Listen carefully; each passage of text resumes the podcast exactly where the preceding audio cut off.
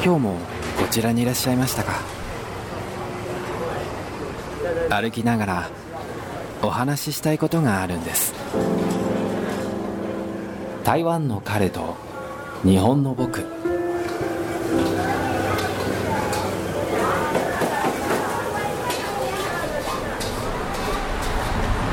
皆さんこんにちは。今回もですねお聞きいただいている通りですね外からお送りしております。今いるのがですね大電ダローという緑色の線でですね師範大学の方に向かう道を歩いております。自然が多くてですね比較的収録しやすい静かな場所かなと思っているんですけれどもある程度街の音が入った方が皆さんも臨場感があると思いますのでここを選びましたけれどもいかがでしょうか？ちゃんと聞こえておりますでしょうか？はい学生さんがたくさん師範大学の方がねいらっしゃると思うんですけれども今日収録しているのが土曜日なのでそんなにはいないと思うんですけれども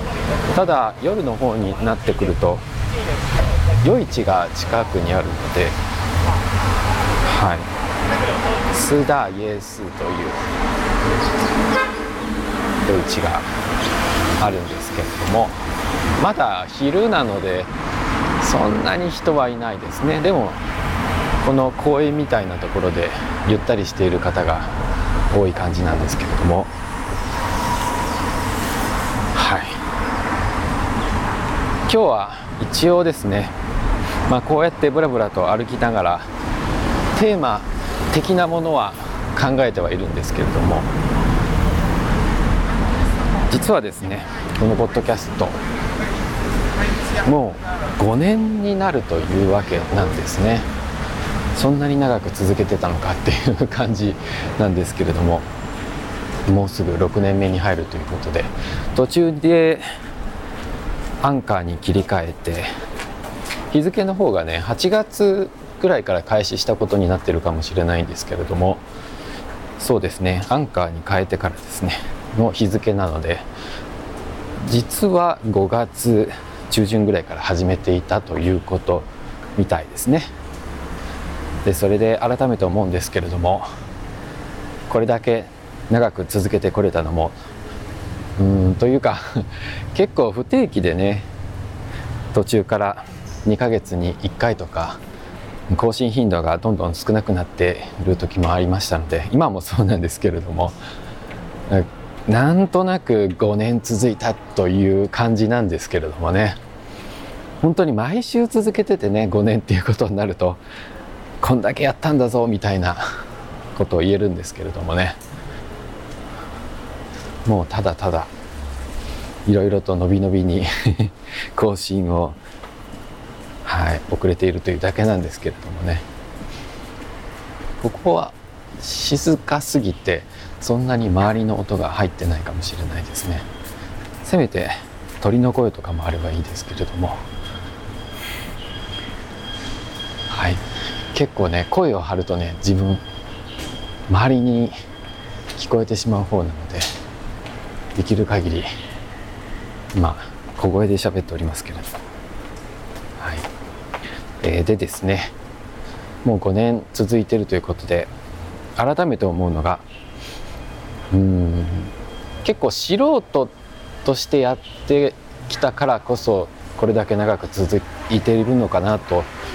いう気はいたしますけれどもね。お金をもらっているわけでもないですし誰かから強制されているわけでもないので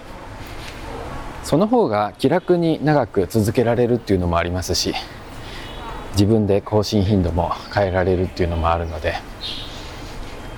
何度かねもうやめようかなって思った時もありましたけれどもね。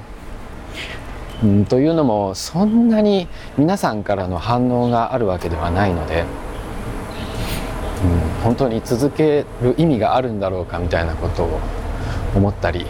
しましたけれども。でその素人であるということでですね結構それに甘えてしまうっていうこともあるのかなと思うんですね。多少その音質が悪くてもいいかとかうん話の内容はそんなに面白くなくてもいいやとかいう感じでですねやっぱりそのプロの方と比べるとですね結構そのクオリティの違いっていうのは出てくると思うのでもうそれは、うん、埋めることができない差なんですよね。うん、ただできる限り埋められる部分は埋めていこうというわけでその音質の面ですね。音質っていうのはあの温かいの音質じゃないですけれども音の質ですね。はい上げていこうかなというわけで結構あのいろんな機材を買い替えた歴史でもありましたね5年の間に。うん。ずっと初めから聞いていくとどんどんと環境が良くなったかなみたいな 感じを振り返ることができると思うんですけれども。そんなにでも変わったかな。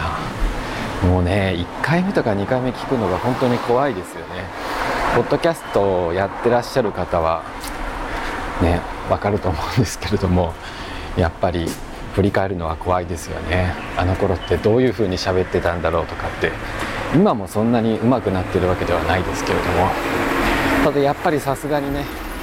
5年続けているとその恩恵があるというかある程度、うん、話すのが上手くなったというか慣れたというような感じはありますけれども。はい。でですねまあそんな感じで結構その努力できる部分は努力していこうというわけで極めていこうというわけでもう結構ね録音機器増えてきてマイクもたくさんあのたくさんっていうことではないですけれどもね買い替えたりしてはい。どんどんとねそのまあみんなしかし結構こだわる方はね本当にこだわるのでプロとアマチュアの境目っていうのが本当に分からなくなってきますけれども日本の方々のポッドキャスト聞いてると本当に皆さんクオリティが高くてねもう本当にプロの方が趣味でやってらっしゃる方もいるからもうさすがにねそういう感じの方とはもう、うん、太刀打ちできないなと。別に誰かと戦っているわけでもないんですけれどもできる限りの範囲で自分が、はい、頑張っている感じですけれども。でそのプロとアマチュアのその範囲が曖昧ということでお話しするんですけれども台湾のですね飲食業界結構、まあ、プロと言ったらいいのか、うん、実際商売やってらっしゃる方で趣味で料理を作ってらっしゃる方との境目というか境界線が曖昧だったりするんですけれどもというのも自分がちょうど6年ぐらい前ですかね台中に来てですね、えー、飲食店のようなものをやっておりましたけれども飲食店というほど大げさなものではないんですがまああの日本茶を飲んでいただけるような場所を作って一応経営的なことはしておりましたけれどもでその時にですね何が準備が必要なんだろうっていろいろと日本で調べたり実際に台湾に住んで経営してらっしゃる方に質問したんですけれども結果、うん、お金さえあれば何も必要ないということなんですね。台湾での飲食店というのは本当に店さえあればですね誰でもできるというような感じで。うんレストランのような感じだとねあの最近はいろいろと法律がコロコロと 台湾よく変わったりするんですけれどもそれで、えー、調理師の免許を持っている人を1人置かなければいけないとかいろいろとそういった法律になっているかもしれないですけれども基本的にはですねもうこの自分の身一つで はい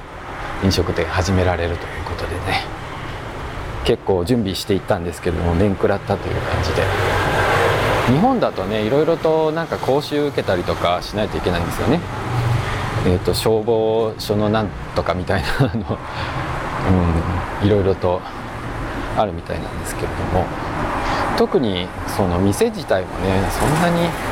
施設をこういうふうに支配しないといけないとか衛生的に保たなければいけないっていうことはないみたいで、まあ、だからこそなんですけれども結構普通の店でもですねあの衛生的に問題があったりっていうことが起きたりすると思うんですけれども。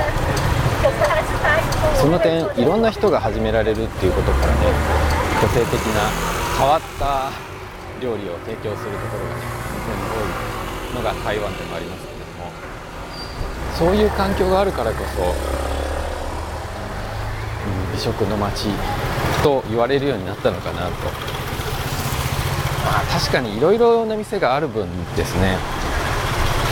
美味しい店もあれば 美味しくない店美味しくない店の方が大半だと思うんですけれどもね、うん、それは仕方がないです。日本もそうですし、はい、日本はねある程度なんか修行してからでないと、うん、お店が持てないみたいなこともありますけれども台湾の場合は本当に土地さえあれば誰でもできてしまいますのでもちろんねもう家の中では料理うまいみたいなぐらいの方でも、はい、いろいろと料理提供できちゃいますからね。まあそんな感じではい。個性的な店が多いという言い方になりますかね。はい。まあそんなこんなで結構その素人とプロの境目が曖昧になってるっていうところはこれってうん IT とかシステム業界の方ならご存知かもしれないですけどアジャイル開発っていうことになるのかなと思うんですよね。アジャイル開発っていうのはですね主にシステム関係の用語になりますけれどもあの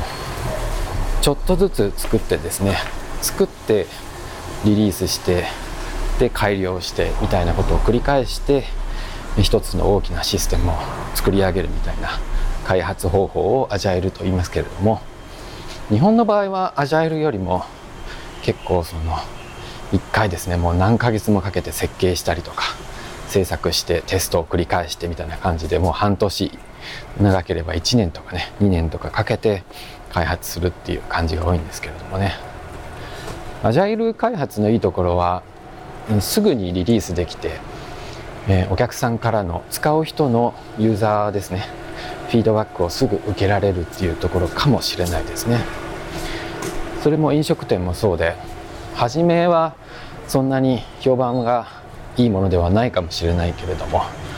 すぐに始められて本当は将来性あるんだけれどもなかなかそのお店を始めるまでに時間がかかるっていう環境だとねうんなかなかねそういう個性的なお店って成長できないんですけれどもアジャイル開発であればアジャイル開発と飲食店では言わないんですけれども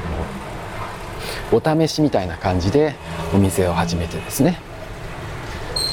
皆さんに味わってもらって試してもらってどんどんと悪いところを直していくというようなのが、うん、皆さんがね成長しやすい環境なのかなというふうに思います。というようなことをですねポッドキャストを始めて5年になった自分が思ったわけです。はいもうどのくらい話してるのかあんまりよく分かってないですけれども今後ですねこのような形であのポッドキャスト台湾の彼と日本の僕続けていければなと思っておりますコロナが落ち着いて結構誰でも来やすい環境にはなったんですけれどもしかしですねまあそう言ってもなかなかチケットが高かったりして来れないっていう方もため臨場感のせっかく台湾にいるから自分が はいそういう感じでお送りしていこうかなと思っております。はい、えー、それでは皆さん最後までお聞きくださいましてありがとうございました。バイバイ。